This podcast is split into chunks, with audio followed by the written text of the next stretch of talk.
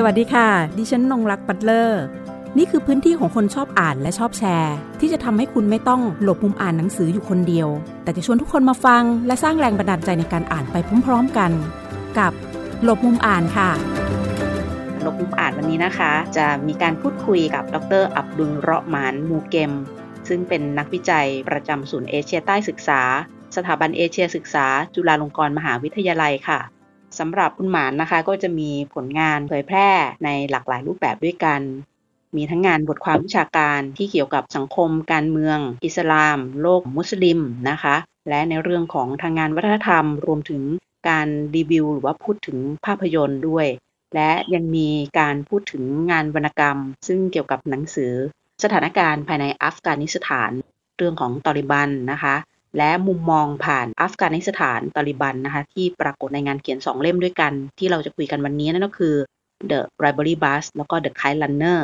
โดยคุณหมานเองก็ได้ทำการมองอัฟกานิสถานผ่านงานวรรณกรรม 2 เล่มด้วยกัน นั่นก็คือ The Library Bus แล้วก็ The Kite Runner นะคะ เรามาพูดถึงเรื่องของ The Kite Runner ก่อน เพราะว่าเล่มนี้เนี่ยคนไทยหลายท่านก็รู้จักเป็นอย่างดี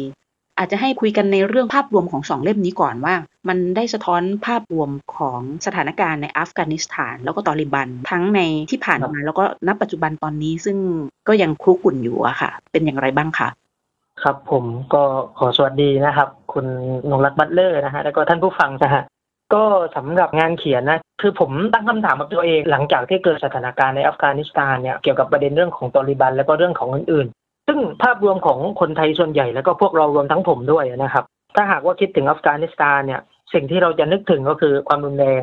การก่อการร้าย กลุ่มติดอาวุธตอลิบันและก็อีกหลาย ๆ เรื่องฮะการละเมิดสิทธิมนุษยชน การไม่เคารพเกี่ยวกับสิทธิสตรีอะไรประมาณนี้ครับซึ่งมันมีหลากหลายฮะผมก็เลยตั้งคำถามว่าในสังคมไทยเองเนี่ยมันเป็นสังคมที่ค่อนข้างที่จะไกลกับอัฟกานิสถานโดยวัฒนธรรม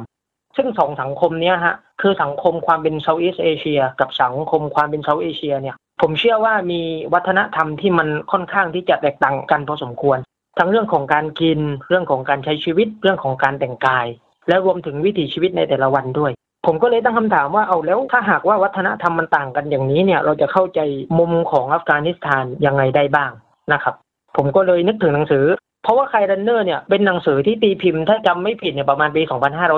2548นะฮะหรือว่า 2007 ซึ่งเป็นงานเขียนที่ตีพิมพ์นานและแล้วก็ผมอ่านในสมัยตอนที่ผมเนี่ยยังอยู่ปัตตานี แล้วก็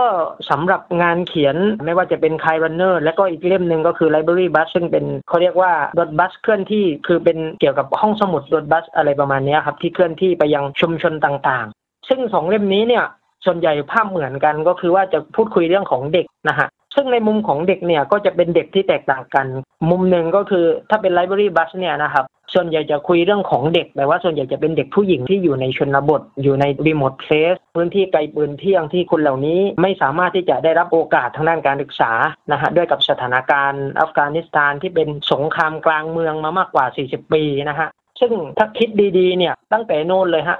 1979 เป็นต้นมา 1980 จนกระทั่ง 2020อะฮะ มันประมาณ 40 กว่าปีมาแล้ว ซึ่งโอกาสของเด็กที่จะได้เรียนหนังสือมันก็ค่อนข้างที่จะลำบากและก็น้อย Library Bus ก็เป็นหนึ่งหนึ่งคำตอบในการที่จะเดินทางไปยังชุมชนต่างๆ เพื่อที่จะหยิบยื่นโอกาสให้กับเด็ก ๆ ได้เรียนหนังสือ โดยภาพรวมก็คือสรุปว่า Library Bus เนี่ยส่วนใหญ่จะเป็นงานเขียนเกี่ยวกับเรื่องของการศึกษา การเปิดโอกาสให้กับคนหนุ่มสาว ชาวอัฟกานิสถานในการที่จะศึกษาแล้วเรียน เดี๋ยวผมอาจจะเลกเปลี่ยนว่า Library Bus เนี่ยมันเกิดจากอะไร และทำไมมันถึงต้องมี Library Bus อะไรประมาณนี้นะครับ อย่างที่สองเนี่ย Kite Runner นะฮะเป็นงานเขียนที่พูดถึงการต่อสู้ของเด็กในชนบท โดยเฉพาะถ่ายทอดมุมมองของเด็กที่อยู่ในคาบูล อยู่ในวาซีร์อักบาร์ข่านซึ่งเป็นหนึ่งใน district หรือว่าเป็นหนึ่งในอำเภอที่อยู่ละแวกใกล้เคียงกัน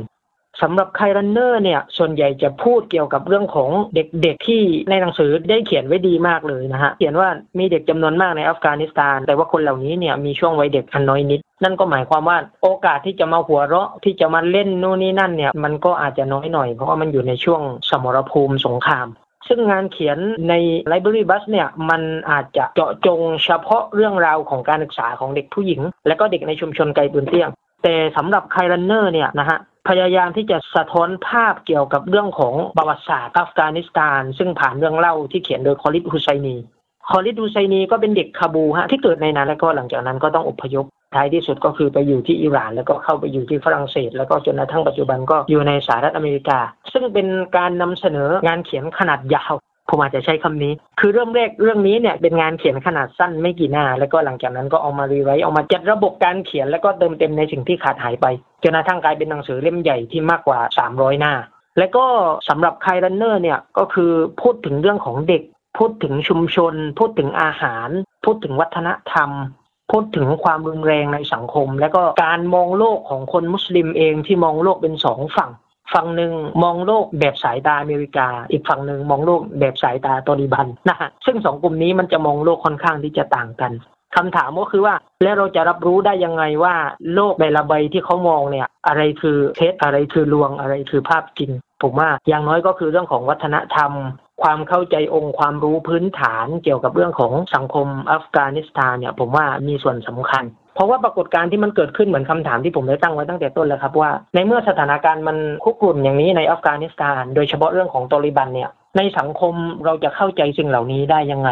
ส่วนหนึ่งที่ผมเห็นก็คือว่าเราจะรับสื่อทางด้านเดียวนะฮะส่วนใหญ่เราจะรับสื่อทางด้านตะวันตกก็คืออเมริกาและก็หลายประเทศ ซึ่งถ้าหากว่ามองดีๆก็คือ เขาเรียกว่าเป็น fear industry อยู่ในอุตสาหกรรมแห่งความกลัว ซึ่งมันมีข่าวเยอะแยะมากมายที่ถูกผลิตซ้ำขึ้นมานะฮะข่าวบางข่าวเป็นข่าวจริง ข่าวบางข่าวเป็นข่าวลวง ข่าวบางข่าวเป็นข่าวมาเพื่อที่จะ discredit อะไรเนี้ยฮะซึ่งผมว่ามุมมองของพวกเราเนี่ยการมองในมุมที่เรายืนเนี่ยผมว่า อย่างแรกก็คือว่าเราจำเป็นจะต้องเสพข่าวทั้งฝั่งในอัฟกานิสถานเอง ผ่านคนที่อยู่ข้างในผ่านสำนักข่าวฝั่งตะวันออกนะฮะแล้วก็ผ่านสำนักข่าวฝั่งตะวันตก ซึ่ง perception การนำเสนอเนี่ยผมเชื่อว่ามันค่อนข้างที่จะแตกต่างกันพอสมควร โดยเฉพาะเรื่องของตอริบันนะฮะตอริบันเวลาเราพูดถึงเนี่ยจะพูดคุยเกี่ยวกับเรื่องของการละเมิดสิทธิมนุษยชน การไม่ให้โอกาสทางการศึกษา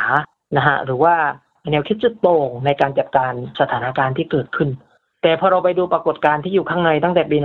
1996 เป็นต้นมานะฮะช่วงเวลานั้นเนี่ยอย่าลืมว่าก่อนที่กลุ่มตอริบันจะเข้ามา มันเป็นช่วงที่เขาเรียกว่าจะมีวอลล์หรือว่าขุนศึกหลาย ๆ กลุ่มด้วยกันอย่างน้อยก็เจ็ดกลุ่มนะฮะในอัฟกานิสถานที่พยายามที่จะแย่งชิงอำนาจเป็นผู้ครองนคร ราะว่าหลังจากที่สหภาพโซเวียตออกไปเนี่ยในประเทศอัฟกานิสถานเองก็มีสงครามกลางเมือง มีความรุนแรงความขัดแย้งที่อยู่ข้างใน แล้วก็มีการประทะกันเชิงความคิดอะไรประมาณนี้นะครับ ซึ่งทั้งหมดเหล่านี้เนี่ยผมว่าเป็นน้ำสต๊อก หรือว่าเป็นฐานคิดสำคัญในการอธิบายปรากฏการณ์และก็ทำความเข้าใจสังคมอัฟกานิสถานนะฮะถ้าหากว่าเราขาดประวัติศาสตร์ในช่วงเวลานี้ไปเราจะไม่เข้าใจอะไรเลยนะฮะถึงแม้ว่าเราจะเข้าใจเราบอกว่าเราเข้าใจเราอาจจะเห็น แต่ว่าท้ายที่สุดแล้วเป็นการเข้าใจแบบพิพากษาและก็พร่ามัว เพราะว่าสังคมอัฟกานิสถานเนี่ยอย่างแรกก็คือว่าวัฒนธรรมมันไม่เหมือนกับพวกเรา มันแตกต่างกันโดยสิ้นเชิงนะฮะในจะเป็นเรื่องของผู้หญิงปิดหน้า ใส่บุรก้าอีกในจะเป็นเรื่องของผู้หญิงที่ใส่ชาโดอีก เราก็จะอธิบายใน concept ความเป็นตะวันออก ซึ่งเราอาจจะไม่เข้าใจในมุมของความเป็น South Asia นะครับผม ค่ะ คุณหมานคะเมื่อสักครู่นะคะ คุณหมานได้พูดถึงในเรื่องของ Fear Industry นะคะ รวมถึงในเรื่องของการนำเสนอข้อมูลของอัฟกานิสถานแล้วก็ตอริบันทำอย่างไรคะในการที่จะเข้าถึงข้อมูลในฝั่งของทางอัฟกานิสถานเอง โดยที่เราได้รับข้อมูลซึ่งเป็น perception ของคนในพื้นที่เอง หรือว่าผู้สื่อข่าวของที่นั่นเอง ตรงนี้เนี่ยคุณหมานเองวิเคราะห์ว่าในฝั่งของเขาที่ข้อมูลมันออกจากทางอัฟกานิสถานเองเนี่ย ข้อมูลจากฝั่งตะวันตกเนี่ย ความต่างจากขั้วมันคือเรื่องอะไรคะอ่านะสิ่งที่ผมเห็นนะฮะ ซึ่งอาจจะผิดก็ได้หลายคนอาจจะฟังผมแล้วก็ไม่ต้องเชื่อก็ได้นะครับ แต่ว่าสิ่งที่ผมเห็นมุมมองที่สำคัญก็คือว่า โดยเฉพาะเกี่ยวกับเรื่องของเวลาเราจะอธิบายปรากฏการณ์ที่เกิดขึ้นในสังคมอัฟกานิสถานเนี่ย เราจะอธิบายผ่านเหตุการณ์ที่มันเกิดขึ้น แต่เราลืมที่จะอธิบายถึงปัจจัยแวดล้อมที่ทำให้เกิดสถานการณ์เหล่านั้นด้วยนะครับ เช่นเกี่ยวกับประเด็นของถ้าหากว่าเราติดตามสื่อนะครับ ประเด็นแรกก็คือเรื่องของการศึกษา แล้วเหมือนถามเมื่อกี้ว่า เราจะเข้าถึงองค์ความรู้เหล่านี้ได้อย่างไร ผมก็ตั้งคำถามต่อว่า แล้วเราเคยฟัง Public Talk หรือว่า Public Lecture หรือว่าคำปราศัยของโฆษกของตอริบันไหม โดยเฉพาะไซยิดรอฮมตุลลอฮาชิมี ซึ่งได้รับเกียรติในฐานะเป็น Public Lecture ที่มหาวิทยาลัยแห่งหนึ่งในอเมริกานะฮะถ้าจะไม่ผิด Southern California University ถ้าจะไม่ผิดนะฮะเขาก็พยายามที่จะนำเสนอในความเป็นเขาอะไรประมาณนี้ครับเขาก็พยายามที่จะบอกเรื่องแรกก็คือเรื่องการศึกษาเขาก็ให้เหตุผลว่ายังไงฮะ ส่วนใหญ่เวลาเราฟังเรื่องการศึกษาเนี่ยไม่ให้เกียรติสตรีเนาะสตรีไม่สามารถที่จะไปเรียนหนังสือได้ในช่วงที่ตอริบันปกครองตั้งแต่ปี 1996 คือเวลาเราอธิบายปรากฏการณ์ตอริบันณวันนี้เนี่ยส่วนใหญ่เราจะอธิบายผ่านประวัติศาสตร์นะฮะเมื่อปี 1996 เป็นต้นมาว่ามันเกิดอะไรขึ้นตอริบันเคยใช้ความรุนแรงยังไงมีปรากฏการณ์มีเหตุการณ์อะไรเกิดขึ้นนะฮะเดี๋ยวผมจะเล่าให้ฟังว่ามีอยู่ช่วงหนึ่งที่สำคัญ ก็คือก่อนปี 1996 นะฮะเป็นช่วงขุนศึก หรือว่าเป็นช่วงวอลลอดที่มันเกิดขึ้นในอัฟกานิสถาน และก็หลายๆกลุ่มเนี่ยพยายามที่จะแย่งชิงอำนาจในการปกครอง และก็สิ่งหนึ่งที่เป็นวัฒนธรรมพื้นฐานของอัฟกานิสถานก็คือวิธีการแก้แค้นและก็ลักพาตัวนะฮะอันนี้อันนี้คือเราจำเป็นจะต้องเข้าใจประสบการณ์และก็ประวัติศาสตร์ในช่วงนี้นิดนึงว่ามันมีเหตุมีผลมันยังไงนะฮะในช่วงเวลานั้นเนี่ยส่วนใหญ่ปรากฏการณ์ทั้งหมดเนี่ยจะมีการแก้แค้นด้วยการลักพาตัว ซึ่งกลุ่มประมาณเจ็ดกลุ่ม ซึ่งเป็นกลุ่มติดอาวุธเนี่ยก็คือแย่งชิงอำนาจในการปกครองซึ่งกันและกัน กลุ่มที่ขัดผลประโยชน์ ซึ่งกันและกันเหล่านี้เนี่ยพยายามที่จะใช้วิธีการแก้แค้นก็คือการลักพาตัวโดยเฉพาะผู้หญิงนะฮะซึ่งก่อนที่จะเกิดกลุ่มตอริบันที่นำโดยมุลลามูฮัมหมัดอุมัดเนี่ยนะครับท่านก็เป็นครูสอนหนังสืออยู่ในโรงเรียนเล็กๆนะครับ แล้วก็มีเด็กนักเรียนที่กำลังเรียนอยู่ แล้วก็บังเอิญว่าชาวบ้านเนี่ยมาบอกว่าคนในครอบครัวเนี่ยโดนกลุ่มติดอาวุธเนี่ยลักพาตัวให้หายไป และหลังจากนั้นท่านก็ในฐานะที่เป็นครูสอนหนังสือคำถามก็คือว่าวันนี้ฉันจะสอนหนังสือในขนาดเดียวกันที่ชุมชนมันลำบาก ซึ่งผมรู้สึกว่าคำถามเหล่านี้มันเป็นคำถามที่ตรงกับมูฮัมหมัดยูนุสนักเขียนรางวัลโนเบลของบังกลาเทศ คนที่สร้างกรามินแบงค์ธนาคารชุมชนเนี่ยเคยตั้งคำถามเมื่อหลายปีที่แล้ว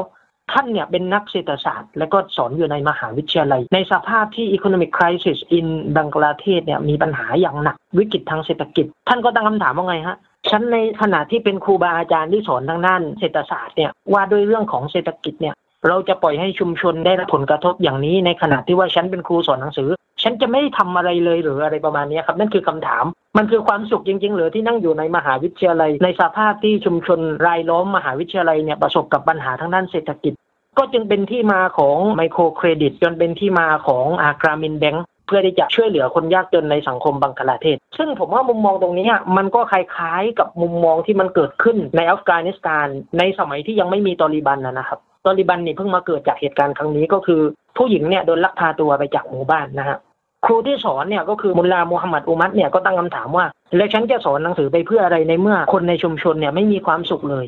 คนโดนลักพาตัวมีสถานการณ์เกิดขึ้นมากมายนะฮะจนกระทั่งว่าครูที่ชื่อว่ามุลลามูฮัมหมัดอุมัดเนี่ยนะฮะได้รวมตัวเด็กๆในชุมชน ก็คือเป็นเด็กนักเรียนเลยฮะเพื่อที่จะไปแย่งผู้หญิงที่โดนลักพาตัว และก็ทำการสำเร็จโทษกลุ่มที่ลักพาตัวผู้หญิงอะไรประมาณนี้ครับแต่ว่าเวลาข่าวมันจะออกเสยให้กับพวกเราก็คือว่าเนี่ยกลุ่มตอริบันพอก่อตั้งขึ้นแล้วก็ใช้ความรุนแรงเลย ซึ่งผมว่าคือเราจะพูดอย่างนั้นก็ได้ แต่ผมว่ามันยังไม่หมดฮะเราจำเป็นจะต้องไปดูปัจจัยรายล้อมว่ามันเกิดอะไรขึ้น หลังจากมีการเกิดขึ้นของกลุ่มตอริบันเนี่ยก็มีการรวมตัวแล้วก็มีเด็กนักเรียนจากหลาย ๆ สถาบันได้เห็นว่าไอ้กลุ่มนี้แหละ สามารถที่จะช่วยชีวิตของคนได้ สามารถที่จะทำให้ผู้หญิงเนี่ยปลอดภัยจากการถูกลักพาตัวได้ หลายคนก็เลยมาสมัคร หลังจากนั้นก็เลยเป็นที่มาของตอริบันและก็ณช่วงเวลานั้นเนี่ย สิ่งที่สำคัญก็คือมันเป็นช่วงที่ตอริบันพยายามที่จะหนึ่งก็คือไม่อยากให้ผู้หญิงออกจากบ้าน เพราะว่าสถานการณ์ณตอนนั้นไม่สามารถคุมสถานการณ์ให้มันปกติได้ เพราะกลัวว่าถ้าผู้หญิงออกจากบ้านเนี่ยการลักพาตัวมันก็จะเกิดขึ้น อย่างที่สองก็คือว่าถ้าหากว่าจะออกจากบ้านเนี่ยจำเป็นจะต้องใส่บุรก้าก็คือผ้าสีดำที่คลุมทั้งหมดนะฮะซึ่งมันเป็นวัฒนธรรมที่เกิดขึ้นในอัฟกานิสถานในอินเดีย และก็ในอิหร่านซึ่งผู้หญิงเนี่ยไม่ว่าจะเป็นมุสลิมหรือไม่มุสลิมเวลาจะออกจากบ้านไปยังพับ l ิกสเปซเนี่ย คนเหล่านี้ดีที่สุดเพื่อความปลอดภัยก็คือจะต้องมีเขาเรียกว่าบุรกาปิด อันนี้ไม่ใช่เกี่ยวกับหลักความเชื่อศาสนานะฮะแต่ว่ามันมีส่วนคือมันเป็นวัฒนธรรมส่วนหนึ่งและก็ความเชื่อศาสนา ซึ่งมันมาผสมผสานกัน โดยถ้าหากว่าตามหลักศาสนาเนี่ยแต่งตัวแบบมุสลิมใน Southeast Asia ก็โอเค และไม่มีปัญหา แต่ถามว่าการแต่งตัวในแบบที่เป็นเซาท์เอเชียล่ะในแบบอัฟกานิสถานแบบอิหร่านล่ะได้ไหมมันก็ได้ฮะเพราะว่ามันขึ้นอยู่กับบริบทของวัฒนธรรมประเพณี และก็สถานการณ์ที่เกิดขึ้นในพื้นที่ การคุมหน้าก็เลยเกิดขึ้นว่าเวลาออกจากบ้านจำเป็นจะต้องปิดหน้า เพื่อที่จะไม่ให้คนที่มาดูอยู่ว่าฉันเนี่ยจะมาอุ้มลูกสาวพันนี้ ฉันจะมาลักพาตัวสตรีนางนี้นะฮะเพื่อที่จะไม่ให้รู้ว่าคนเหล่านั้นคือใคร ก็เลยทำให้เกิดความยากลำบากในการที่จะลักพาตัว อะไรประมาณนี้ครับ นี่คือปัจจัยแวดล้อมที่มันเกิดขึ้น แต่เวลาพอสื่อตะวันตกนำเสนอก็คือว่าจากสตรีที่ใช้ชีวิตอยู่ปกติท้ายที่สุดแล้วก็ไม่สามารถที่จะใช้ชีวิตปกติอีกต่อไปตริบันเนี่ยออกคำสั่งให้มีการใช้บุรกาถ้าหากว่าเราไปเปิดในหนังสือนะฮะ historical Afghanistan dictionary เนี่ยระบุว่ายังไงฮะการนำบุรกามาใช้ในช่วงตอริบันเนี่ย for security reason เพื่อที่จะเป็นเหตุผลทางด้านความมั่นคงและก็ความปลอดภัยนะฮะผมก็เลยพยายามทำความเข้าใจก็คือว่า ในสื่อสองฝั่งเนี่ย เราจำเป็นจะต้องอ่านฮะ และก็เราจำเป็นจะต้องมาวิเคราะห์เพื่อที่จะทำความเข้าใจว่าไอ้ท้ายที่สุดแล้วความจริงมันคืออะไร และความลวงมันอยู่ตรงไหนนะฮะถ้าหากว่าเราไม่เปิดใจที่จะรับสื่อสองฝั่ง มันก็ทำให้เกิดความยากที่จะวิเคราะห์ และก็เข้าใจเนื้อแท้ของอัฟกานิสถานอย่างแท้จริงครับผม แล้วอยากจะนำเสนอนิดนึงฮะก็คือว่า เราอย่าพยายามใช้มิติของความเป็นเซาท์อีสเอเชียมาอธิบายวัฒนธรรมในความเป็น South Asia นะฮะซึ่งสิ่งเหล่านี้มันค่อนข้างที่จะแตกต่างกันพอสมควร อาจจะเหมือนแต่ไม่เหมือนซะทีเดียวมันมีความแตกต่าง เช่น ประเทศ South Asia เนี่ยกับประเทศ Southeast Asia นะฮะวัฒนธรรมของกลุ่มประเทศเหล่านี้ ซึ่งเป็นมุสลิมหรือไม่ใช่มุสลิมเนี่ยแต่เขาจะมีวัฒนธรรมที่ค่อนข้างที่จะคล้ายๆ กัน นั่นก็คือว่าส่วนใหญ่เนี่ยสตรีเนี่ยจะทำงานอยู่ในบ้านใช่ไหมฮะลองดูสิฮะเหมือนผมอยู่ในอินเดียมาสิบปีเนี่ย ร้านค้าเนี่ยทั้งหมดเลยเป็นผู้ชายนะฮะขายเบียร์นี่เป็นผู้ชาย ขายเครื่องเทศเป็นผู้ชาย ขายไก่ขายเนื้อขายอะไรก็แล้วแต่เป็นผู้ชาย รวมถึงขายชุดชั้นในสตรีนะฮะผู้ชายก็เป็นคนขายนะฮะนั่นนั่นคือวัฒนธรรมในพื้นที่ของเขาก็คือว่าส่วนใหญ่ผู้หญิงเนี่ยคือจะทำงานอยู่ที่บ้านก็คือ อันนี้เป็นวัฒนธรรมนะฮะซึ่งเราจะไม่คุยเกี่ยวกับเรื่องของสิทธิสตรีว่าความเท่าเทียมอันนี้มันอีกเรื่องหนึ่งนะฮะคือเวลาเราอธิบายส่วนใหญ่เนี่ยพอเราเห็นว่าเฮ้ยผู้หญิงที่ประเทศนี้เนี่ย ส่วนใหญ่ทำงานอยู่บ้านไม่ออกมาข้างนอกเฮ้ยแล้วเมื่อสิทธิสตรีเพราะว่าเราจะคิดประมาณนี้ครับ แต่ผมว่าสิ่งสำคัญกว่านั้น คือคุณต้องไปดูว่าวัฒนธรรมแต่ละพื้นที่เนี่ยเขาคิดอะไรเขาเชื่ออะไรเขาเป็นยังไงด้วยนะครับอยากจะทราบเหมือนกันว่าอย่างเช่น พวกงานวัฒนธรรมค่ะอย่างในรูปแบบวรรณกรรมหรือหนังสือที่เราเพิ่งพูดไปเมื่อสองเล่มนะคะ เมื่อตะกี้นี้ว่างานพวกแบบนี้มันถูกแช่แข็งไหมคะในระหว่างท่ามกลางของสงครามกลางเมือง เรื่องความไม่ปลอดภัยในประเทศความไม่มั่นคงต่าง ๆ อย่างเงี้ยค่ะ ครับผมคือคนจริงงานช่วงหลังนะฮะถ้าหากว่าไปดูงานอัฟกานิสถานเนี่ยวรรณกรรมประมาณสิบเล่มนะฮะที่พูดถึงอัฟกานิสถานเรื่องของสังคมวัฒนธรรมเนี่ย ประมาณหกถึงเจ็ดเล่มด้วยกันนะที่ฝรั่งเป็นคนเขียน ซึ่งไม่ใช่คนในพื้นที่เป็นคนเขียนแล้วก็นำเสนอ คือคนเขียนอะถ้าหากว่าไม่ใช่คนในพื้นที่เราอย่าลืมว่ามันจะมีเขาจะเรียกว่าส่วนผสมของความเป็นวัฒนธรรมอื่นไปปนเปอยู่ด้วย มันก็อาจจะทำให้เราเนี่ยไม่เข้าใจสภาพสังคมจริง ๆ นะฮะ หรือในงานเขียนบางเล่มที่คนอัฟกานิสถานเขียนเอง มันก็ต้องไปดูว่าไองานเขียนเหล่านั้นเนี่ยมันมีมิติมันมีปัจจัยอะไรที่รายล้อมอยู่ ซึ่งงานเขียนอัฟกานิสถานเนี่ยมีจำนวนมากนะฮะแล้วก็มีงานวรรณกรรมที่แบบดีๆ ที่เราสมควรจะอ่านโดยเฉพาะงานเขียนของคอลิดฮุไซนีนะฮะอย่างน้อยก็สามสี่เล่ม ที่พูดถึงสังคมอัฟกานิสถานนะครับ แต่ผมอยากจะบอกอย่างหนึ่งก็คือว่า ถ้าหากว่าเราอ่านงานปรัชญา แล้วก็เราพยายามทำความเข้าใจโลกของหนังสือไม่ใช่โลกของการสรุปนะฮะเราอ่านเพื่อตั้งคำถามต่อ ว่าสิ่งเหล่านี้มันจริงหรือเปล่า สิ่งเหล่านี้มันใช่ไหมนะฮะการอ่านไม่ได้หมายความว่าการจะบอกว่าสิ่งเหล่านั้นเนี่ยเบ็ดเสร็จอยู่ข้างใน แต่การอ่านที่ดีที่สุดเพื่อตั้งคำถามว่าท้ายที่สุดแล้วมันคือความจริงไหมหรือมันมีอะไรที่แบบปิดบังซ่อนเงื่อนความลวงเพราะว่าวรรณกรรมไหมฮะ วรรณกรรมมันจะนำเสนอในความเป็นข้อเท็จจริง และก็นำเสนอเกี่ยวกับเรื่องของอารมณ์ความรู้สึก และก็การพยายามที่จะเสริมเติมแต่งให้มันดูสมเหตุสมผล สมจริงสมจังอะไรประมาณนี้ครับ ซึ่งในงานเขียนนะถ้าหากว่าไปดูใน Kite Runner เองนะฮะ Kite Runner เนี่ยถือว่าเป็นงานเขียนชิ้นดีเล่มหนึ่งของอัฟกานิสถานนะฮะแต่ว่าใน Kite Runner เองก็จะบอกไม่หมด บอกไม่หมดคืออะไรฮะคายรันเนอร์เนี่ยถูกเขียนขึ้นมาเพื่อที่จะ ต่อต้านตอริบันนะฮะอันนี้นำเสนอก่อนนะฮะเพื่อที่จะต่อต้านตอริบันสาเหตุ เพราะว่าตอริบันนี่แหละเป็นกลุ่มกลุ่มผู้ครองนครที่ขึ้นมาปกครองประมาณปี 1996 แล้วก็เบนกิจกรรมการแข่งว่าวในคาบูและก็ในอัฟกานิสถานนะฮะแล้วก็พอเรามาดูแค่เพียงตรงนี้เนี่ยเฮ้ยมันเป็นการละเมิดสิทธิมนุษยชนเนาะเด็กน่าจะมีความสุข เด็กน่าจะสนุกท้ายที่สุดแล้ว พอตอริบันเนี่ยเป็นรัฐที่แบบใช้หลักชริยะสุดโต่งเข้ามาปกครองเนี่ยมันทำให้เกิดความรุนแรง และก็การพยายามที่จะแบนกิจกรรมการละเล่นต่างๆนะฮะ อันนี้คือเป็นความเข้าใจพื้นฐานที่หลายคนก็อาจจะตั้งคำถาม เมื่อรู้ว่าคาร์เนอร์ถูกแบนในอัฟกานิสถาน ผมก็พยายามไปรื้ออีกครับว่ามันเกิดอะไรขึ้นทำไมถึงแบน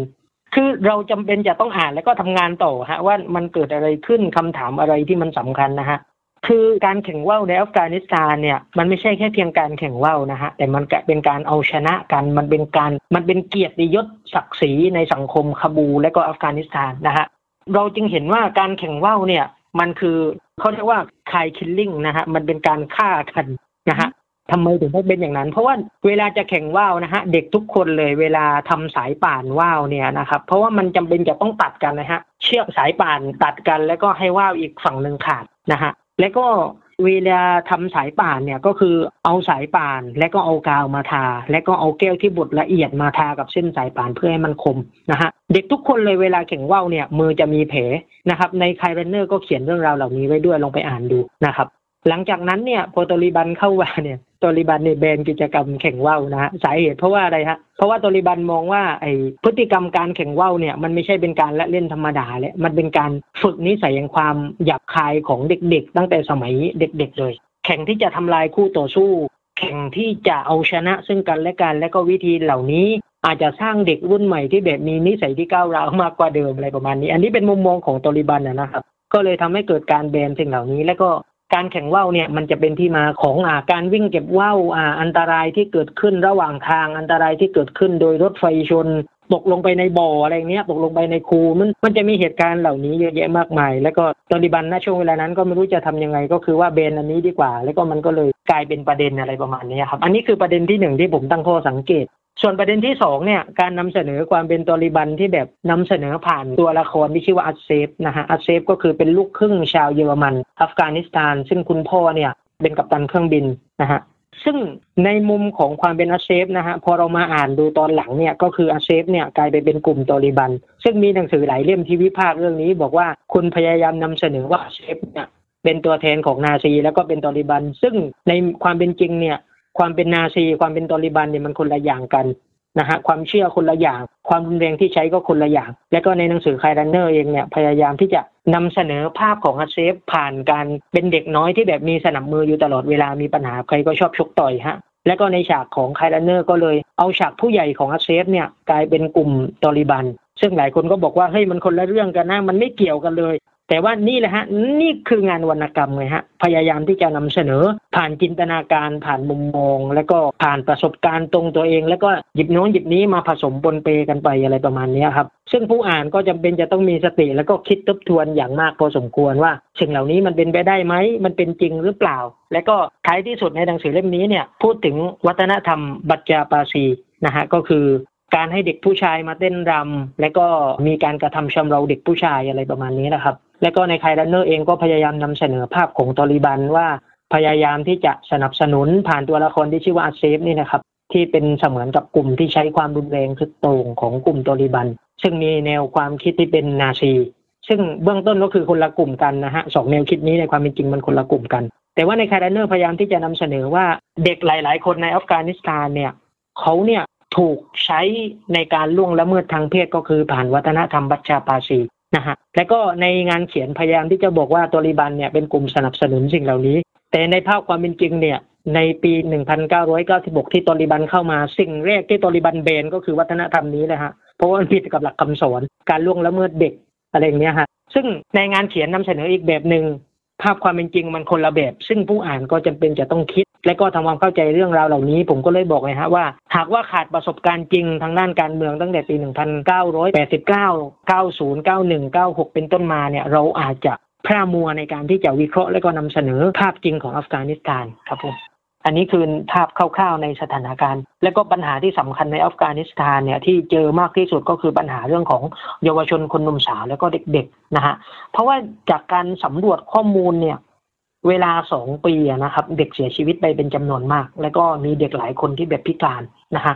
รวมๆแล้วเนี่ยเกือบเกือบหมื่นคนนะครับ แล้วก็ในช่วงระยะเวลาเหล่านี้เนี่ยก็มีเด็กที่ได้รับผลกระทบจากความรุนแรงนะฮะแล้วก็มีเด็กที่ถูกโจมตีโน่นนี่นั่นก็รวมๆแล้วเกือบหมื่นห้าพันคนนะครับ ซึ่งผมว่าอันนี้อาจจะเป็นปัญหาที่มันกำลังคุกรุ่นและก็เกิดขึ้นในอัฟกานิสถานจนกระทั่งปัจจุบันนะครับ เพราะว่าเท่าที่ดูจากประวัติศาสตร์ และก็ประสบการณ์ที่เกิดขึ้นในพื้นที่เองเนี่ย การใช้เด็กเป็นเครื่องมือในการต่อรอง และก็ใช้สตรีเนี่ย ผมว่ามันมีสูงมากเลยในการที่จะต่อรองอำนาจทางการเมืองซึ่งกันและกันนะครับผมว่าเรื่องราวเหล่านี้เราก็อาจจะติดตาม แล้วก็เปิดรับองค์ความรู้ แล้วก็เปิดใจในการที่จะรับข้อมูลข่าวสารด้วยค่ะวันนี้นะคะคุณหมานเองก็ได้มาเป็นผู้นำเสนอข่าวสารนะคะในหลากหลายเรื่องทำให้เราเห็นความหลากสีของสถานการณ์ภายในอัฟกานิสถาน เรื่องราวของตาลิบัน เรื่องราวของงานวรรณกรรม ซึ่งผ่านงานเขียนสองเล่มนั่นคือ The Library Bus แล้วก็ The Kite Runner นะคะ รวมถึงเรื่องระหว่างบรรทัดต่างๆ ที่ปรากฏและเล่าให้กับพวกเราฟังในวันนี้นะคะ ใครที่สนใจนะอยากฟังและติดตามเรื่องราวเพิ่มเติม ในฐานะที่คุณหมานเองนะคะ มีช่องใน YouTube ก็สามารถเข้าไปที่รายการโลกหลากสีนะคะ เพราะว่ายังมีประเด็นต่างๆ มากมายให้เราได้เรียนรู้ ต้องขอขอบคุณดร อับดุลราะหมานมูเกมนะคะ นักวิจัยประจำศูนย์เอเชียใต้ศึกษา สถาบันเอเชียศึกษา จุฬาลงกรณ์มหาวิทยาลัย และผู้นำเสนอข่าวสารนะคะ ในรายการโลกหลากสี ที่มาร่วมพูดคุยกับหลบมุมอ่านในวันนี้ ขอบคุณที่ติดตามรับฟังหลบมุมอ่าน สวัสดีค่ะ หากมีหนังสือดีๆ ที่อยากมาแชร์กัน มาบอกกับเราได้นะคะ แล้วกลับมาหลบมุมอ่านด้วยกันค่ะ